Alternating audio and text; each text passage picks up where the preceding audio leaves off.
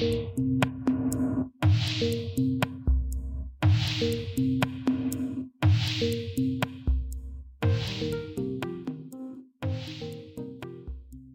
a todas y todos, eh, bienvenidos a un nuevo episodio de En algún país centroamericano. Hoy tenemos un episodio especial donde vamos a compartir un poco las impresiones de la última edición del Festival de Berlín.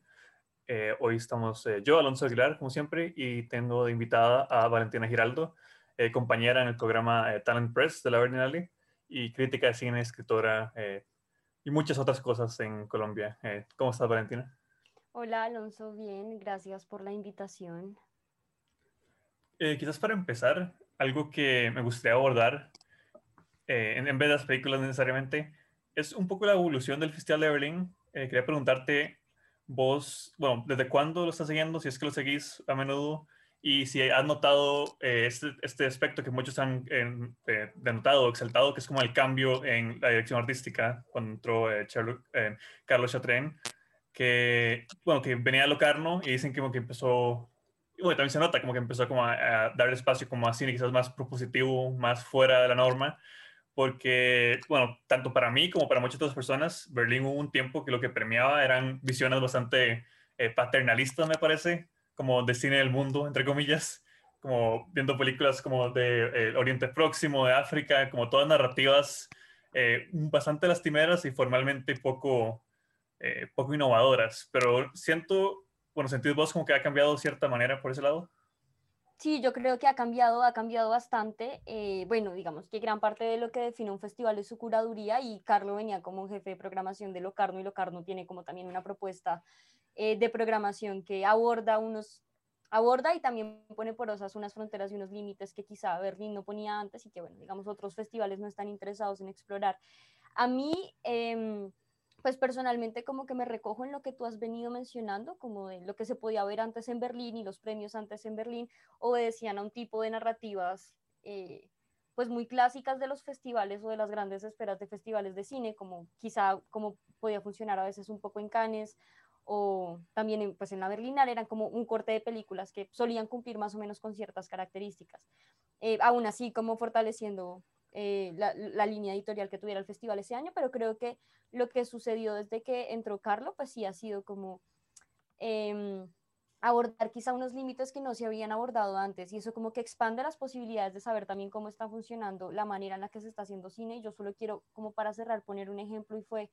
que el año pasado Mejor Ópera Prima la ganó Los Conductos de Camilo Restrepo. Y Los Conductos es una película muy diferente a lo que ha ganado en, otros, en otras ocasiones Berlín Ópera Prima y al cine nacional, por ejemplo, pues el cine en, Colombia, ¿no? Y la manera en la que se abordan las narrativas de lo que se espera del cine colombiano, pues los conductos es como una cosa muy diferente, ¿no? Y entonces como que eso también denota cómo hay un giro y cómo se está cambiando también el cauce para abordar quizá más periferias formales que antes no abrazaban tanto, eh, por lo menos las muestras centrales de competencia de estos festivales. Eh, sí, totalmente de acuerdo. De hecho, un tema que hemos mencionado en distintos episodios del programa eh, es justo esta nueva realidad del cine latinoamericano, o las nuevas realidades en plural, digamos, porque eh, cada país tiene sus propias idiosincrasias, cada realizador, pero como ha habido como también una ruptura con esto que hablábamos, como estas ideas quizás más canónicas de qué es una narrativa latinoamericana, como sea el lado de superación, como el lado como de, bueno, ya, la, la ya muy desgastada idea por una miseria, entonces, por ese lado también ver como que un festival como Berlín, y bueno, que antes también como Locarno, eh, le dan espacio, como en las voces a películas como la de Camilo Restrepo, a cineastas como Ana Vaz, a cineastas como eh, Paula Gaitán, por ejemplo, que creo que también en el mismo continente nuestro, rara vez como se discuten fuera de los círculos más de nicho, o como de las, eh, también como los círculos como de curaduría, de museo, como verlos como en este tipo de plataformas, también creo que hice bastante como de lo que vos decís, como ese cambio no solo en, en equipo de programación, sino también como de la identidad misma del festival, eh, de qué es el cine que les interesa. Sí, eh, estoy de acuerdo contigo. De hecho, venía pensando también como con, con lo que estabas diciendo, que hay, bueno, y, y, también Berlín ya ha empezado a dar como una entrada a, a manifestaciones políticas dentro del cine que obedecen a múltiples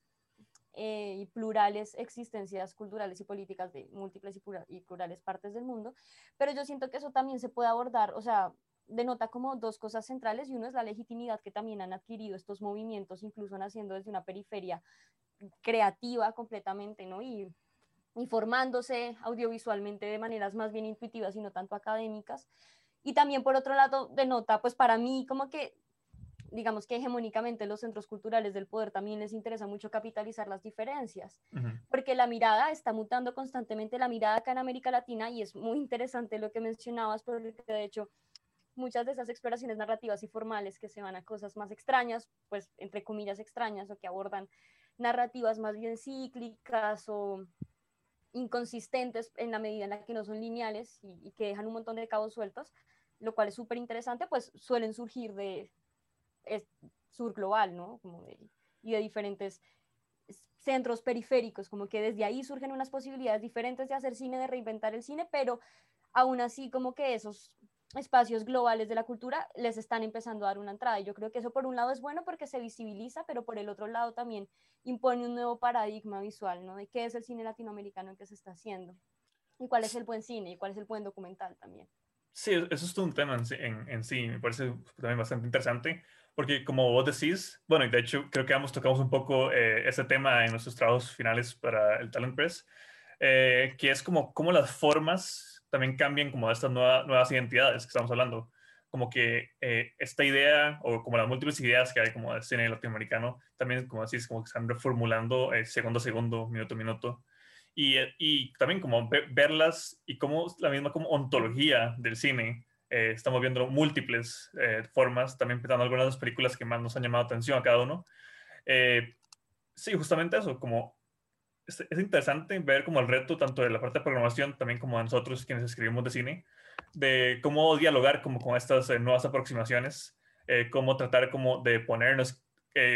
no sé si intentar como estar en ese mismo lenguaje o al menos también como eh, darnos la oportunidad como de explorarlo, como, como vos decís, como que así como el cine está dejando como ese lado más eh, analítico, más como formalista, hacia exploraciones quizás más eh, libres y más afectivas. creo que también está todo ese reto que hemos comentado vos y yo un poco durante la semana de qué significa eso también para el espectador, que para quien cubre, para el curador, para el crítico. Bueno, yo creo que eh, creo que es algo, bueno, no sé, digamos, de pronto tiene que ver con mi corta experiencia, pero yo lo he sentido como algo más bien reciente, ¿no? Porque yo siento que hace quizá cuatro o cinco años yo no, no hubiera sido tan celebrado escribir sobre recuerdos o cosas personales en una crítica de cine a partir de una película, ¿no? Eso se ve como algo amatero, femenino, bueno, no sé, como arte menor o como crítica menor y en fin. Y lo mismo sucede con las películas, como que yo siento que es muy reciente eso que está sucediendo y creo que eh, creo que en los oficios también se están adaptando un poco eh, intuitiva, pero también en términos de mercado para saber cómo darle borde o cómo darle forma a estas nuevas propuestas culturales que están saliendo. Para mí el caso de Se hace camino al andar de Paula es un, me parece un ejemplo maravilloso porque Paula dice que ella no estaba segura de si le iban a aceptar eh, ese trabajo como instalación porque ya se había estrenado en diferentes partes en Brasil. Y lo digo porque me parece muy interesante esa posibilidad que también podemos darnos en lo que tú también preguntas en términos de curaduría, distribución y crítica, pero también locales, ¿no? Eh, y lo digo porque, no sé, a mí la experiencia del Talent Press me pareció muy emocionante en la medida en la que yo estaba viendo y escribiendo de películas de las que nadie más había visto o había escrito. Entonces era como normalmente, normalmente cuando escribo sobre una película, pues escribo sobre una película sobre la que un montón de personas habrán escrito antes porque pues digamos que en los festivales clase A nunca va a haber un festival colombiano, ¿no? Así no funciona el asunto. Entonces, como que en la cadena alimenticia de la mirada, pues esta zona que tenemos acá es la que termina viendo al final las películas. Después de que han pasado por diferentes partes del mundo, después de que todo el mundo las ha analizado, dialogado, curado, comprado para exponer y exhibir en diferentes partes, siempre llegan al final acá. Entonces también me parece importante cómo estas nuevas puertas culturales que se están abriendo también nos puedan estar invitando a pensar en alternativas diferentes de distribución. Eh, y bueno, además tú sabes que los grandes festivales, para ser grandes festivales, también cumplen con unas políticas de estreno, ¿no? Digamos que eh, para pasar a ciertos festivales tú tienes que ser estreno mundial, en algunos festivales no piden eso, pero entre más estrenos seas, pues más le conviene al festival como ser el que adquiere el derecho de ser el primero en mostrar esta gran película. Sí, totalmente. De hecho, es, hay, en términos como de, anécdota, recuerdo cuando eh, Ceniza Negra de Sofía Quiroz, una de las películas costarricenses de mayor tracción internacional en los últimos años, Eh, se estrenó en Cannes en, mayo de 2019 y no llegó a Costa Rica hasta casi dos, un año y medio, sino casi dos años después. Y bueno, responde justo a esto, digamos, como que la película pasa primero por todos esos, elementos como de validación de contextos ajenos que están viendo como otros ojos y cuando llega a nosotros ya nuestra misma percepción está de cierta forma un poco sesgada por esas otras perspectivas también como distintas a nuestras que ya no están un poco diciendo cuál va a ser nuestra experiencia. Entonces por ese lado es muy interesante repensarse lo que vos, estás eh, mencionando. Sí, además que yo creo que eso es un reto para la crítica y para la crítica joven, además de todo, porque pues, o sea, como que hacerse una personalidad crítica es todo un tema, hacerse una personalidad crítica eh, en un terreno que normalmente es para personas más bien mayores, porque la crítica suele ser asociada con hombres mayores, intelectuales, bohemios. Em, bueno, a lo que voy con esto es que es todo, todo un tema como hacerse una personalidad, eh, lo cual también quiere decir como que es todo un tema que tú adquieras esa personalidad que te permita ir a esas esferas eh, en donde primero se ven las cosas para poder escribir sobre ellas, ¿no? Entonces, como que para las personas que escribimos sobre películas eh, y que estamos empezando, que somos personas jóvenes, pues siempre las películas van a llegar al final, ¿no? Y las películas que analizaremos llegan al final y llegan en la cola y yo siento que en eso la virtualidad fue maravillosa porque yo pude ver los conductos en una muestra que hicieron en Dinamarca como a las, al mes y medio de que hubiera sido estrenada en Berlín. Eso solo lo pude hacer porque fue virtual. Y los conductos no la han estrenado todavía en Colombia, ¿no? Y ya pasó poco más de un año y no la han estrenado. Además de que es una película que trata un poco dentro del subtexto y, todo el entramado que construye, algo que tiene que ver y que está muy arraigado y ligado con el conflicto o un poco cómo se vive la violencia también acá de cierta manera, aunque no es tan explícito y central, pero sí es como esa, esa deriva un poco y también es tan interesante y de hecho cuando recibe el premio Camilo Restrepo habla al respecto, pero aún así es una película que no ha llegado acá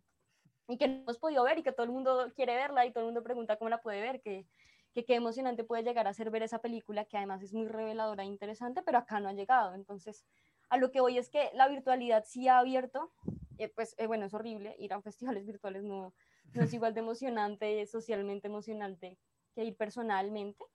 pero sí ha abierto las posibilidades para que más personas empiecen a acercar al ejercicio, eh, a los ejercicios relacionados con la crítica o el análisis audiovisual, que pueden ser la escritura o la programación o incluso cineclubs o espacios y foros y podcasts han salido montones en la virtualidad y eso también, pues, eh, eso ha sido un poco emocionante de, de la virtualidad, como que es romper un poco esos esquemas que nos pueden hacer, ¿no? O sea, solo cambiando un VPN pagando por PayPal, ya puedes como empezar a acceder a cosas a las que normalmente no accederías por políticas también em, de la visión, ¿no? Y políticas de, de quiénes van a ver primero estas películas. Sí, totalmente. Y bueno, y es algo que sobre todo aquí en Latinoamérica creo que eh, como que la virtualidad siempre ha estado, me parece a mí, como muy ligada como a esta idea como de cinefilia, eh, o más allá de cinefilia, como la práctica crítica, porque de nuevo, como que el acceso, si nos quedamos con lo que nos ofrecen las instituciones como los centros culturales, eh, nadie podría dedicarse a esto en términos como reales. Entonces creo que siempre ese aspecto como de la piratería, de buscar como VPNs, de pedir, pedirle a alguien screeners de manera ya más personal y así, creo que siempre nos ha nutrido de cierta forma. Entonces es interesante también ver cómo eh, ahora que está más normalizado todo esto, eh, ver cómo fluye y qué posibilidades surgen a futuro también. Ver si si es algo como de momento, qué va a pasar cuando vuelvan las salas. Eh, es, todo, es todo, una, todo un portal a, otras realidades que ojalá nos sirvan también como para eh, recontextualizar lo que estamos hablando, como esas jerarquías que tenemos muy apropiadas de el externo, eh, el externo en Europa, el paso por Estados Unidos, eventualmente como en tercer plano, como llegar al país de donde es la película, digamos, donde está dialogando con el contexto. Entonces sí, creo que por ese lado también eh, no sé qué tan... Me gustaría pensar que sí es una, una buena posibilidad, digamos, pero honestamente también me queda esa duda sabiéndolo eh, un poco inamovibles que son algunas como esas estructuras que estamos hablando. Sí, no, yo opino lo mismo. Yo creo que quizá esto sí nos está, bueno, no sé si para bien o para mal, pero yo creo que sí nos invitó a repensar muchas modalidades y muchas posibilidades de los grandes festivales que supongo que eventualmente van a adoptar, eh, porque es mucho más barato o sea, virtualizar unas cosas economiza demasiados gastos en un festival de cine. Y yo creo que, que por ahí va a suceder algo, también creo que va a suceder algo, por ejemplo, con las muestras. Eh, yo actualmente estoy dirigiendo un festival que siempre había sido presencial, el año pasado fue virtual, y la virtualidad nos enseñó una cosa maravillosa y es que pudimos llegar a partes en las que pensamos que jamás íbamos a llegar y eso pues nos hizo aumentar uno en público de una manera así ridícula, eh, pero también en experiencia. Y por ejemplo, eso es algo que yo diría que no se va a abandonar. Yo creo que quizá algunas muestras virtuales pueden estar demostrando em, que, que, el público puede crecer y, y eso yo creo que eventualmente se adoptarán los festivales pero también con lo que, o sea, quiero hacer principal énfasis en lo que mencionabas de la piratería, porque a mí, la, o sea, el modo de distribución alternativa, si se le puede llamar así, de la piratería para mí es fundamental, ¿no? Y, y, y, es que hay unas páginas tremendas y pasarse películas piratas entre amigos eh, también es fundamental porque además empieza a crear una cultura visual que también está rompiendo ciertos y ciertas estructuras. También como que muchas veces se suele notar como estos espacios como dañinos, pero en términos macro, son películas que nunca van a llegar a nuestros territorios, ¿no? Nunca las van a estrenar acá. Eh, si las estrenan, estarán dos días en una sala de cine, muy seguramente en la capital, y no van a estar en otros lados, ¿no? Entonces también, ¿cómo, cómo me puedo yo acercar a cierto tipo de películas si no es mediante la piratería? Eh, que eso también es algo, es algo fascinante y creo que eh, es algo que también empieza a crear de cierta manera tejido social. Acá hay un señor que se llama Orillas, y Orishas es todo un tema y todo un acontecimiento porque tiene muy buenas películas y saca muy, muy buenas películas y tiene una gran clientela que va de estudiantes a... Incluso hay realizadores que han venido acá a visitarlo y a dejarle su película para que la piratees. O sea, Orishas es todo un tema. Pero em, recuerdo en algún post de Facebook que él sacó una película que no la habían podido estrenar acá por la pandemia y personas que habían trabajado en la producción de la película le pedían que hiciera un tiraje reducido, ¿no? Que sacara muy pocas películas para que al menos la gente la fuera a ver a cine. Y a lo que voy como que contando todo esto es que yo creo que el público de cine y el público de la piratería, que muy seguramente están muy cercanos, eh, pues no, no, no creo que estén desestructurando nada del mercado, ¿no? Porque creo que las personas que consumimos ese mismo tipo de cine pirata sabemos que es mucho mejor verlo en una sala. Y aunque yo ya me haya visto 10.000 veces en el computador una película, pues si la traen y me encanta, muy seguramente la veré eh, y la repetiré en una sala de cine. Entonces, como que creo que la piratería y los espacios virtuales también nos están enseñando que, por un lado, o sea, el consumo de películas y la cantidad de público posible es infinito, en serio hay muchas personas interesadas en ver cine, pero por otro lado, que el cine y la sala de cine es una experiencia social, que funciona muy diferente y que muchas veces ir a una sala de cine no solamente es ir a ver una película, sino es ir a sentarte en un espacio, disponerte corporalmente en un espacio y saber que estás viendo una película con diferentes personas. Entonces creo que eso también nos está enseñando que mucha gente dice que las salas morirán, pero yo creo que pues están quizá reafirmando algo que habíamos ignorado, que es que eh, las salas tendrán mucha fuerza como un espacio social y que la distribución alternativa y pirata pues también eh, está invitando incluso más a las personas a acercarse a estos espacios.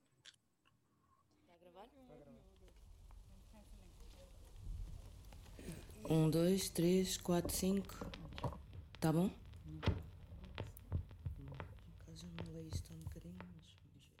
Eh, pero con eso también quería pues, quizás como eh, hablar un poco de algunas películas que estuvieron eh, este año en, en Berlín.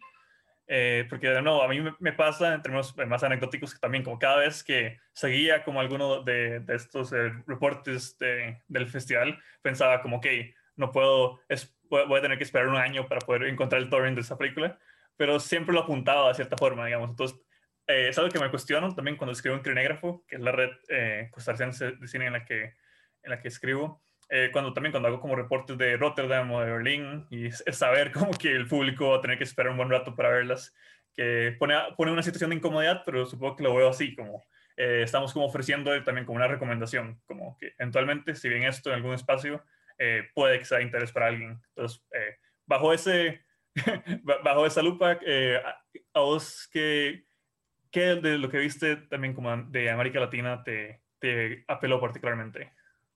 A mí lo que, bueno, creo que todas de cierta manera apelaron a hacerme pensar cómo nos están viendo ahora, ¿no? Y, y qué es lo que también les está gustando ver ahora de lo que se produce acá, porque acá se produce de todo. Eh, pero los cortometrajes me llamaron muchísimo y fuertemente más la atención que los largometrajes que, se mostraron de la, de la selección latinoamericana, lo que sea que signifique la selección latinoamericana, ¿no? pues uno ya ni sabe qué, qué país es qué o qué onda, pero, pero sí, yo creo que los cortometrajes, me, creo, creo que fue la, la, parte más interesante, más que los largometrajes que vi, los cortometrajes me, gustaron muchísimo. Sí, es una tendencia, bueno, no sé si es una tendencia realmente, pero me pasó también eh, cubriendo Rotterdam, como ver cómo el espacio, con, el, con, el, mismo formato, creo que da como libertades y como posibilidades que, que, la idea como pensar en un largometraje, como por toda la producción que implica, todo el tiempo, todo el dinero, eh, simplemente es imposible. Entonces creo que por ese lado también es interesante ver cómo se ha ido como consolidando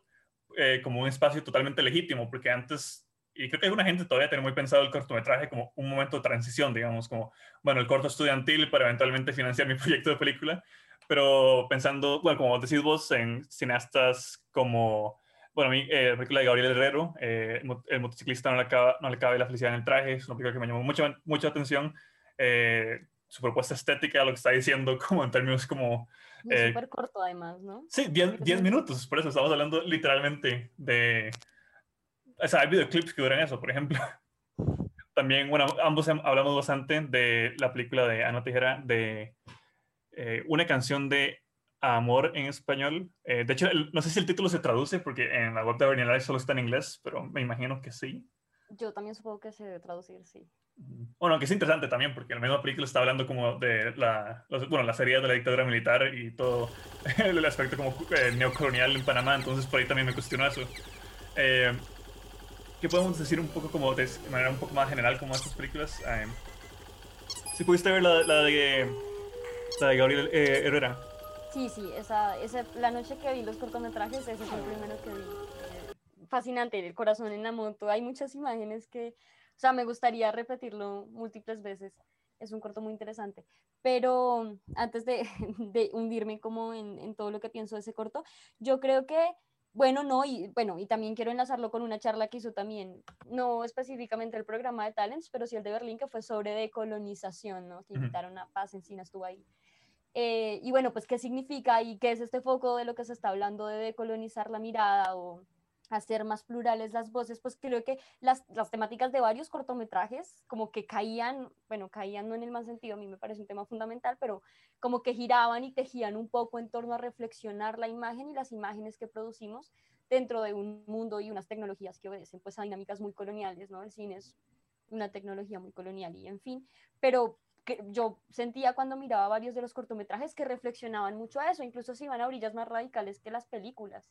La película que ganó se puede decir que quizá tiene un montaje radical o quizá está abordando unas fronteras que antes no hubiera ganado Berlín un oso con una película como esa, pero los cortometrajes tenían, o sea, para mí indudablemente unas cosas muy diferentes que iban a unos extremos increíbles que no se hubiera permitido una película larga porque pues las películas largas funcionan muy diferente, el mercado funciona muy diferente para una película, no hacer una película larga de cosas raras ahí, pues digamos que no vende tanto como un cortometraje, yo creo que esos cortometrajes para mí eh, creo que fueron la parte más radical de la curaduría, como que llegaron a unas fronteras que, que me parecieron muy interesantes, muy concisas y que también iban bordeando un poco los intereses de las nuevas personas que están realizando cine, que son intereses relacionados con la política en muchos sentidos, la política y la sexualidad y el género y, y la raza y la clase, por ejemplo. Hay pues esta película, bueno, esto ya es otro tema porque va también hacia otra selección, pero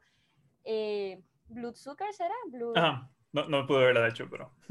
Buenísima, no, yo la vi, muy interesante y bueno, también ahí hay una reflexión con, con, el tema de clase y bueno, varias de las películas, pero en los cortometrajes yo creo que se notaba más, además porque eran formalmente más radicales. Eh, pues iban mapeando un poco cuáles son esos nuevos intereses. Y, creo que, pues, bueno, ya hablamos de la llegada de Carlo a, a, la dirección artística de la Berlinale, pero pues ya están, están mostrando, están también definiendo, ¿por qué no? Porque la Berlinale como un espacio tan grande y tan importante define realmente un poco cómo va a ser lo que se va a ver en muchos lugares del mundo de cine, eh, pues están definiendo y mapeando un poco cuáles son esas nuevas temáticas que están llegando. Y yo creo que esa parte de la reflexión territorial y colonial es más que presente y para mí en los cortometrajes fue excesiva, o sea, fue muy, muy, muy presente. Sí, algo que me parece importante y que rescato lo que estás diciendo es también eh, eh, lo que hablamos, como que se está pensando las mismas como formas de lo que, de lo que, que no solamente como esta ya como política más como abstracta como de la historia con H mayúscula, digamos, como historia oficial y cómo combatirla, sino que estamos hablando, como decís vos, como eh, formas para representar o para explorar las políticas del cuerpo, formas para explorar como la memoria, para explorar, como decís vos, como la sexualidad, el género, eh, la clase. Eh, bueno, sobre todo el aspecto como de la memoria, me llamó mucho de la película de, de Ana Tejera, también como el uso también como material casi propagandístico, como lo que recrea y como también lo, lo que lo juxtapone, digamos, como con tomas y como con una mirada súper íntima, eh, súper afectiva, en muchos, eh, como, como agarrar la cámara y, y, donde, y donde cómo, cómo los encuadres. Y por ese lado también como me llama poderosamente la atención, como ese tipo como exploraciones, porque también viene a cuestionar justo eso que hablamos, como eh, no, ya no estamos hablando nada más como esas películas latinoamericanas que apelan como al señor alemán que quiere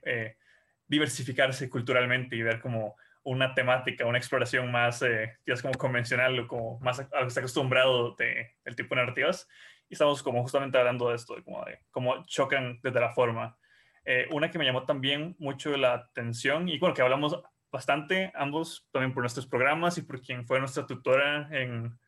eh, bueno, en todo el, el Press, eh, la curadora neoyorquina Ellie Nash, es la nueva bueno, la, lo más reciente película, proyecto de Ana Vaz, la cineasta brasileña, 13, eh, Ways of Looking at, a Blackbird,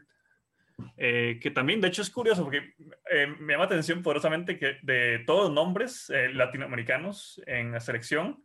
salvo el de Alonso Luis Palacios, que es otro tipo de cine con otro tipo como de expresiones, me da risa que el nombre que es más consolidado es Ana Vaz, estamos hablando de una cineasta que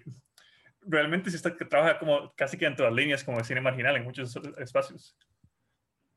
Sí, yo, yo pienso lo mismo. Pienso, pues Ana más me parece un, un, ejemplo muy particular, pues en especial porque yo siempre lo repito, pero me encanta la obra de Ana y la reflexión que ella hace en torno a cómo, sí, o sea, como qué posibilidades tenemos para filmar los territorios y qué posibilidades tenemos también para filmar históricamente nuestros territorios.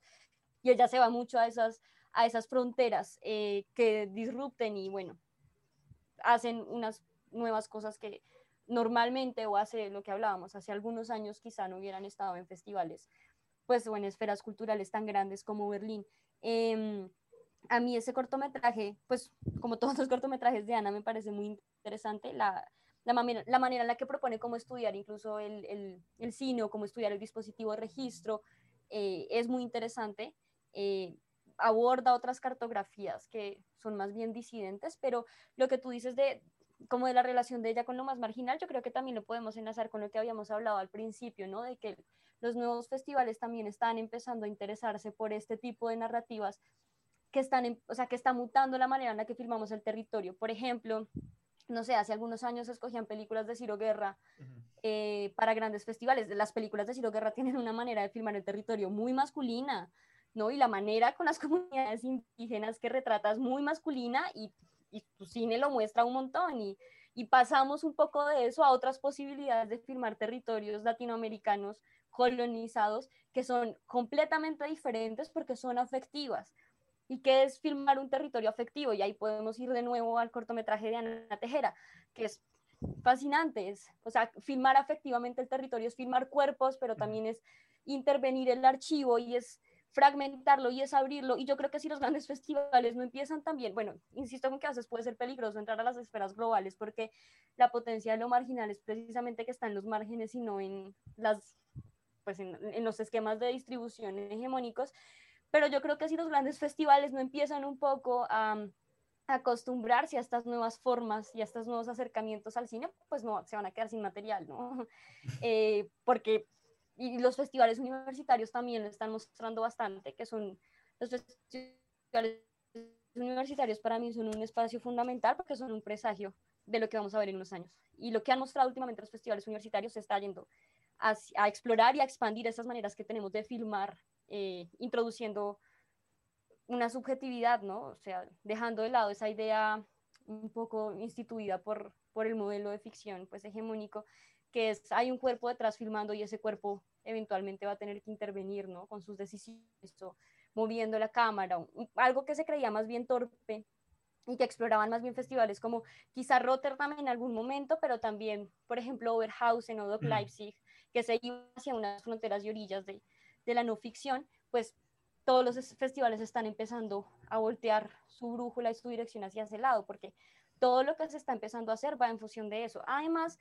de que, hablando también de lo marginal y de Ana Vaz y de todo el contenido que se está haciendo de cine, pues la reapropiación de estas tecnologías también nos está enseñando que hacer cine es muy, bueno, hacer cine es muy difícil, puede llegar a ser muy costoso, pero ahora es más asequible que antes. En festivales grandes han estado películas hechas con un celular, ¿no? Em, un poco el enfoque de Camilo Restrepo va a que a, a, volver a recuperar el archivo, pero cuando grabó Los Conductos, por ejemplo, no gastó un montón de metraje, sino gastó creo, no sé cuánto, pero el punto es que gastó muy poco material de metraje, como que gastó lo que tenía y no repitió ninguna toma. Pues eso también nos está enseñando que los modelos de producción están mutando, eso eventualmente ah, va a hacer que mute nuestro cine a cosas que antes se consideraban entre comillas torpes y pues los festivales están empezando a abrazarlo. Y Berlín creo que es un ejemplo de eso. Y esa mutación que ha tenido Berlín, que es chévere, pues porque digamos es el tipo de cine que a mí me gusta también, pues está evidenciando que también se está transformando en función de toda una línea de realización que está viniendo con toda. Totalmente de acuerdo. Bueno, en, fuera de Latinoamérica, pero también pensando en esta línea, eh, me da risa ver que la película nueva de, de eh, Alexandre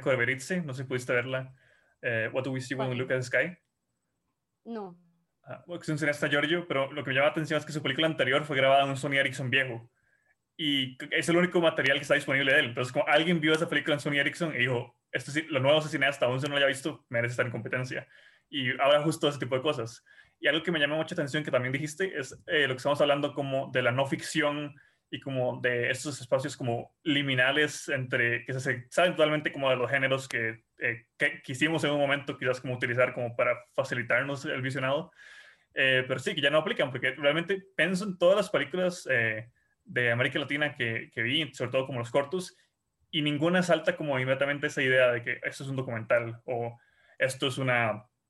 eh, es una ficción, sino como que realmente son categorías y me parece que ya no responden como a, a, esas, a estas exploraciones que,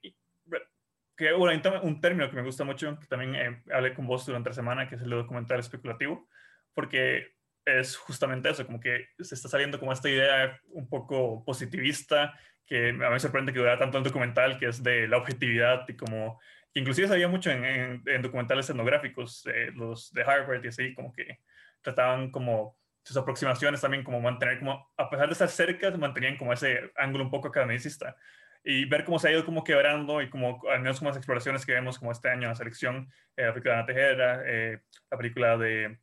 eh, bueno, de Ana Bastos, la película de Pablo Gaitán también, como que realmente son también como términos que yo creo que eh, ya ni siquiera los mismos cineastas están como ocupándose por ellos, que puede que sea difícil para alguien de distribución entonces, alguien de marketing, venderlos, pero creo que hace mucho más refrescante como toda la experiencia y toda la relación que permite, digamos, porque eh, la, manera en que eso, la manera en que romper como esos estigmas involucra eh, bueno, como plataformas para involucrar como a, los cuerpos que van a estar en la cámara, como a las voces que se van, que se, van, a hacer, o en el caso de Ana Más, que vamos también con su película, que literalmente, eh, bueno, uno lee como en la descripción de la película y es una película por Ana Más y por dos estudiantes de secundaria, digamos, como que ese aspecto como colaborativo eh, es totalmente frontal y esencial, digamos, de, de muchas formas. Creo que también responde también como que estamos hablando como las nuevas concepciones de la forma, del tiempo, eh, del uso del telecompositivos como de el registro y lo que significa, y también como quebrar como todos esos estigmas y casi como que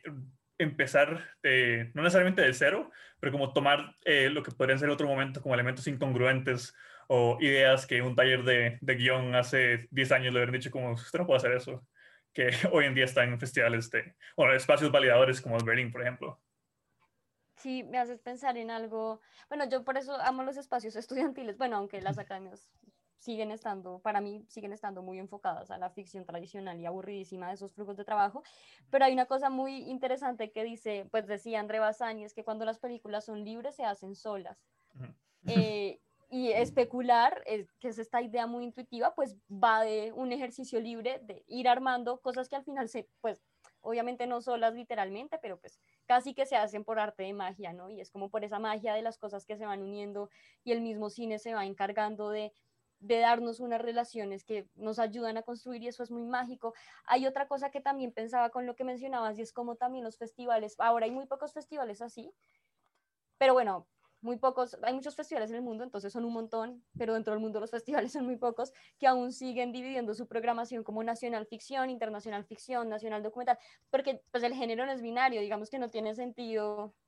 hacer una curaduría así, porque uno reduce la experiencia completamente y pues también se, se atiene a unas categorías que ya poco a poco van en desuso, como que cuando yo estaba mirando el programa de Berlín, yo dije, bueno, yo quiero ver documentales o cualquier cosa que no sea ficción, porque pues yo estoy por ese momento de mi vida estudiantil en donde realmente me aburre mucho ver películas de ficción. Pero entonces me da cuenta que casi ninguno decía, o casi ninguno se autodenominaba como documental, y yo decía como, bueno, pero pues será que termino dándole a uno y no me va a gustar porque me va a dar cuenta que está más relacionado con la ficción. Y bueno, a lo que voy es que la reflexión a la que me llevó es que es muy interesante como esas, o sea, como el cine se está mm, desligando de esas categorías y la misma curaduría se está enriqueciendo porque pone en diálogo cosas hechas como sea que estén hechas, consideradas en otros espacios experimentales, documentales, ficciones, no sé, lo que sea, y cómo las empieza a poner en diálogo, ¿no? Para también poner eh, a dialogar unas tramas comunes que, que están en las narrativas. Y lo que hablábamos ahorita de una trama común, lo de colonial, pues eso se ve, ¿no? En Forum se ve un montón. Y a mí, o sea, yo quiero resaltar la gran participación de películas latinoamericanas en una sección como Forum, porque Forum es la sección, pues se podría decir que es como la sección más radical de, de Berlín, o por lo menos la, más rara, pues lo que hay en Forum es muy raro a veces, pero eso también denota que realmente, precisamente por la marginalización del oficio, eh, donde están quebrando esas fronteras son en estos territorios. Pues porque, o sea, en términos de mercado, de accesibilidad y demás, nos estamos viendo también, por un lado, forzados, pero también a reapropiar estas tecnologías para explorar periféricamente. Y esa exploración periférica ha llevado a nuevos descubrimientos. Y esos descubrimientos yo creo que han tomado tanta fuerza y tanta legitimidad política que están invitando a los festivales a transformarse. A transformarse para poder mostrarlos, porque realmente ese es el contenido que se está haciendo y yo creo que se va, o sea, creo que es tan reciente que se va a seguir haciendo. Quería terminar con algo pequeñito, con lo que mencionabas de los colectivos. Yo creo que el trabajo colectivo bueno, hay muchos colectivos de cine, han existido muchos eh, durante mucho tiempo. Ahorita pues uno de los más célebres es Los Ingrávidos en México, que además tienen unas películas muy interesantes, pero pues intuitivas y especulan y mágicas y chamánicas, en fin, hay muchos adjetivos que pueden describirlas o no, porque también son raras. Pero a lo que voy es que también siento que en los festivales esta idea colectiva no ha sido completamente abrazada, ¿no? Los festivales legitiman toda una estructura autoral Que, que, no sé si estén del todo dispuestos a, a, disputarse, ¿no? Porque quien recibe el premio de una película es el director, ¿no? No lo, no lo recibe el gaffer, pues no. Porque pues hay toda una estructura que, que, se encarga de decir que hay una cabeza, ¿no? Por ejemplo, acá hay una institución que es Pro Imágenes y cuando a ti te seleccionan a un festival te paga el viaje, ¿no? Porque es como el premio, porque estás mostrando la cultura nacional, lo que sea que signifique la cultura nacional y lo que sea que signifique la nación colombiana, que supongo que una bandera y un escudo y ya, pero a lo que voy con esto es que quienes ganan el viaje son la persona que dirigió y la persona que produjo, pero absolutamente nadie más tiene derecho a ese estímulo. ¿Por qué? Porque no, porque simplemente no existen, ¿sí? Me hago entender como que la patente de la película siempre va completamente dirigida. Por ejemplo, ahorita que hablamos de Ana que es un corto hecho en una escuela en la que ella estuvo dando un taller y que es resultado, y lo dice la sinopsis, como resultado de todas de todos estos diálogos y de todas estas intersecciones, que es muy interesante que lo diga la sinopsis, porque Berlinale no lo dice, el programa Berlinale dice, es un cortometraje de Ana más, ¿no? Y bueno, acá me voy a ir a otros temas, pero ahora sí voy a cerrar muy, de una manera muy pequeña, pues toda la estructura de mercado se encarga de borrar toda la mano de obra que está detrás de una pieza para dejar únicamente la mano de obra que importa. Si estamos hablando de una silla, pues nunca sabré quién ensambla la silla en la que me siento, pero sé qué empresa me la vendió, claro que sé qué empresa me la vendió. Más o menos así pasa con las películas, pero creo, no sé si los festivales estén dispuestos un poco a renunciar a eso, creo que es muy difícil porque está arraigado además a otras estructuras que tienen que ver con lo autoral, pero sí se están abriendo a esas posibilidades. Y, y, y, lo están haciendo y su programa académico lo está haciendo y las obras que están llegando lo están haciendo y eventualmente ojalá podamos hablar de obras no hechas por una persona, sino hechas por un grupo. Sí, eso me llama también muchísima atención y bueno, de hecho, creo que no, bueno, no estuvo en este momento en, en la programación, pero va a estar en junio. Eh, hay una película un colectivo en el Forum Expanded que se me llama mucha atención porque eh, también creo que es, son espacios como los eh, competencias de cortometrajes, como muy de vez en cuando uno encuentra como un colectivo artístico o un colectivo documental de cine radical, como que mete un trabajo, pero también como ver que un festival también como tan grande eh, tiene una de estas películas, me refiero a The Wake de The Living Dead Ensemble, que es un colectivo eh, haitiano, Reino Unido, pero también como que se enfoca mucho también como en la experiencia, como en la eh, sensorialidad como de, de, la historia como Haití. Eh, sí, me llama mucho atención también lo que vos decís también, como a ver como que quizás, no sé si es un preámbulo o, como algo, pero que, que, haya al menos un nombre de esos me, me, me, pone a pensar sobre lo que, lo que vos decís.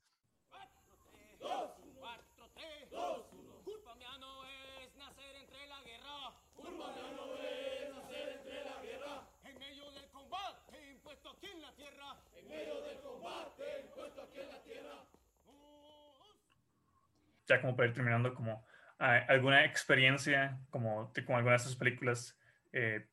de América Latina, como que haya calado particularmente como eh, con vos o que quieras como recomendar para alguien que busque, eh, sea como que hayamos visto ambos o que no. Bueno, yo voy a insistir con, ay, se me volvió a olvidar el título, la del motociclista, no le cabe la felicidad en la chaqueta, ¿es? Esa, a, a, esa yo siento que fue, bueno, no, no puedo decir favorita o no, pero esa fue una de mis cosas favoritas y se hace camino al andar también.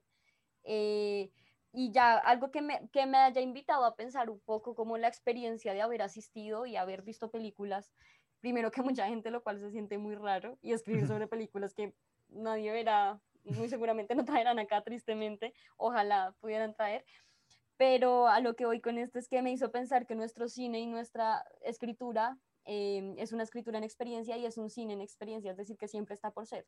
y, es, un poco, bueno, aunque se intenta y a veces se logra, yo diría que es un poco indefinible, ¿no? Porque como es en experiencia, está constantemente transmutando y siendo atravesado por un montón de, cosas que se van hacia y, y, transgreden muchas fronteras que se tienen instituidas sobre cómo se supone que debe ser el cine. Y creo que adquirió una fuerza tan fascinante que pues ahora podemos hacerlo libremente. Insisto también con que eso trastoca obviamente la crítica de cine, la programación sobre cine también, porque es como eh, cómo programamos en experiencia, ¿no? Cómo escribimos, que es una escritura en experiencia. Pues obviamente una escritura en experiencia está lejísimos de un análisis como se supone que se analizan las películas y cómo se supone que programan las películas, ¿no? Porque es programar en experiencia, ¿no? Es cambiar cada año la curaduría de tu festival, no solo porque tengan películas nuevas, sino porque las relaciones que vas a encontrar son completamente diferentes. Entonces, como que eso me, me lleva a pensar mucho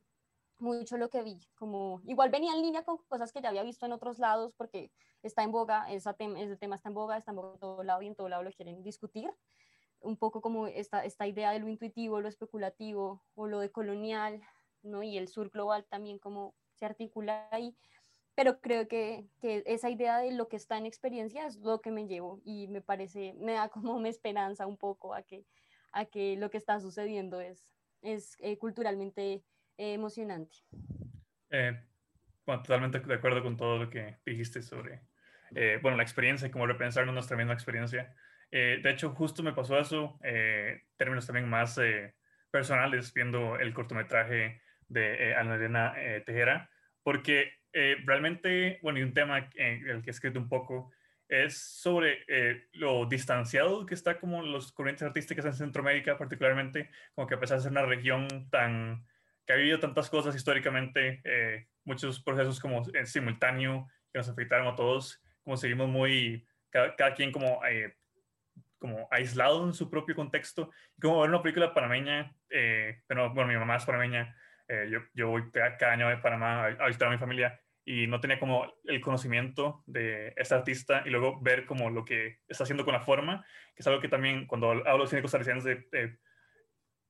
sí hay películas que parecen que están haciendo cosas muy interesantes, sobre todo con las experiencias como, más íntimas, digamos, como eh, repensar como la corporalidad y eh, la relación como, con el cuerpo como un, como un campo de batalla político. Eh, hay, lo que más se reclama en cosas es como un sentido de urgencia, también por nuestra historia cultural, digamos, la falta de adversidad, la falta de guerras, nuestra sumisión absoluta a Estados Unidos.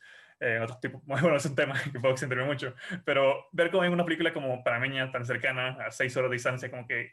básicamente responde a todo lo que lleva hablando y hemos hablado en este programa anteriormente. Eh, me movió muy, de manera muy, muy poderosa y me da como por un lado, eh, resalta como ese sentido un poco extraño y hasta un poco colonial de sentir como que tuve que ser seleccionado para un taller que me permitió acceder a Berlín para poder darme cuenta de esto que estaba a la par mía. Eh, por ese lado es un poco extraño, pero al mismo tiempo, eh, ya que lo vi, me queda eso como, ok, sé que existe eso y me motiva como a establecer esos vínculos, a buscar más, a conocer más. Y creo que por ese lado también es lo lo bueno, digamos, y como lo que uno puede sacar más provecho como estas experiencias es el eh, a posteriori, digamos, una vez que termina, eh, la emoción con la que uno va como a contarle a las personas, eh, de, primero sus experiencias con lo, que uno vio, que sea como lo íntimo, como lo táctil que uno vio con el cine, y esperar que esa posibilidad sea no replicada, pero también como experimentada a su propia forma por alguien más, sea un año, sea una laptop o sea una sala de cine. Sí, yo solo quería mencionar algo pequeñito, como con esto que mencionabas que recordé, y es que también sería interesante preguntarnos si realmente con las imágenes que estamos creando o si con las cosas que estamos escribiendo buscamos de cierta manera figurar en la estructura histórica global, ¿no? Lo que tú decías de la historia con H mayúscula, o si realmente desde ahí podemos tener una, una posibilidad de eh, transgredirla o agujerearla, ¿no? Porque no siempre con las cosas que resistimos reexistimos, porque podemos tener un corto muy militante que se ha seleccionado a Berlín, pero bueno, que es la Berlinale también, ¿no? Y como, o sea, pues no me malentiendan, yo adoro ese festival, desearía trabajar ahí, pero a lo que voy es, es también cómo funcionan, ¿no? Y también pensarnos cómo las cosas que políticamente estamos gestando acá, pues como eh, cómo también las podemos poner en función y, accesibilidad también de, muchos otros espacios, porque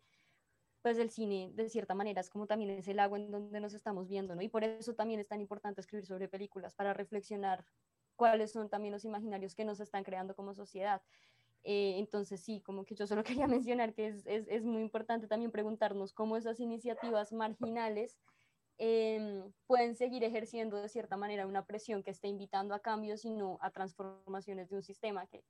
pues, puede hacer muchas evoluciones, pero seguir haciendo el mismo sistema, ¿no? Entonces, es cómo lo, cómo lo podemos también agujerear desde esa, desde esa misma imposibilidad subalterna también. Eh, bueno, me parece una reflexión también bastante eh, evocativa y que con eso, eh, bueno, nada más invitarlos a seguir el trabajo también de Valentina. Eh, no sé si quieres eh, contarnos un poco eh, dónde te pueden seguir de lo que escribís, lo que programas, etcétera. No, pues como buena persona que le gusta la crítica joven, obviamente no trabajo en eso. Además de que es difícil cuando ya tienes experiencia, entonces sí, no. Pero pues escribo en algunos lugares, escribo en un periódico llamado El Espectador acá en Colombia. trabajo en, en, la parte de redacción de una revista que se llama Ex Libris también acá en Colombia. Eh, a veces escriben correspondencias, eh, que es de México, em, a veces en Simulacro Mag, eh, que es más bien internacional, y a veces en una que se llama Encuadra, que es argentina. y ya, y a invitarles a seguir al Festival Equinoccio, que es un festival muy bonito, em, con, con, unas propuestas muy interesantes, y ya, ya, y a seguir discutiendo estos temas también. Eh, sí, bueno, y aquí también siempre seguiremos en este podcast que esperamos también como poder tenerte a futuro en algún otro momento. Ojalá también con el resto de eh, mis, bueno, mi compañero y mi compañera eh, en otra ocasión. agradecerte de nuevo, Valentina, y bueno, seguimos aquí también explorando como todo lo que pasa en el sur global, entre comillas.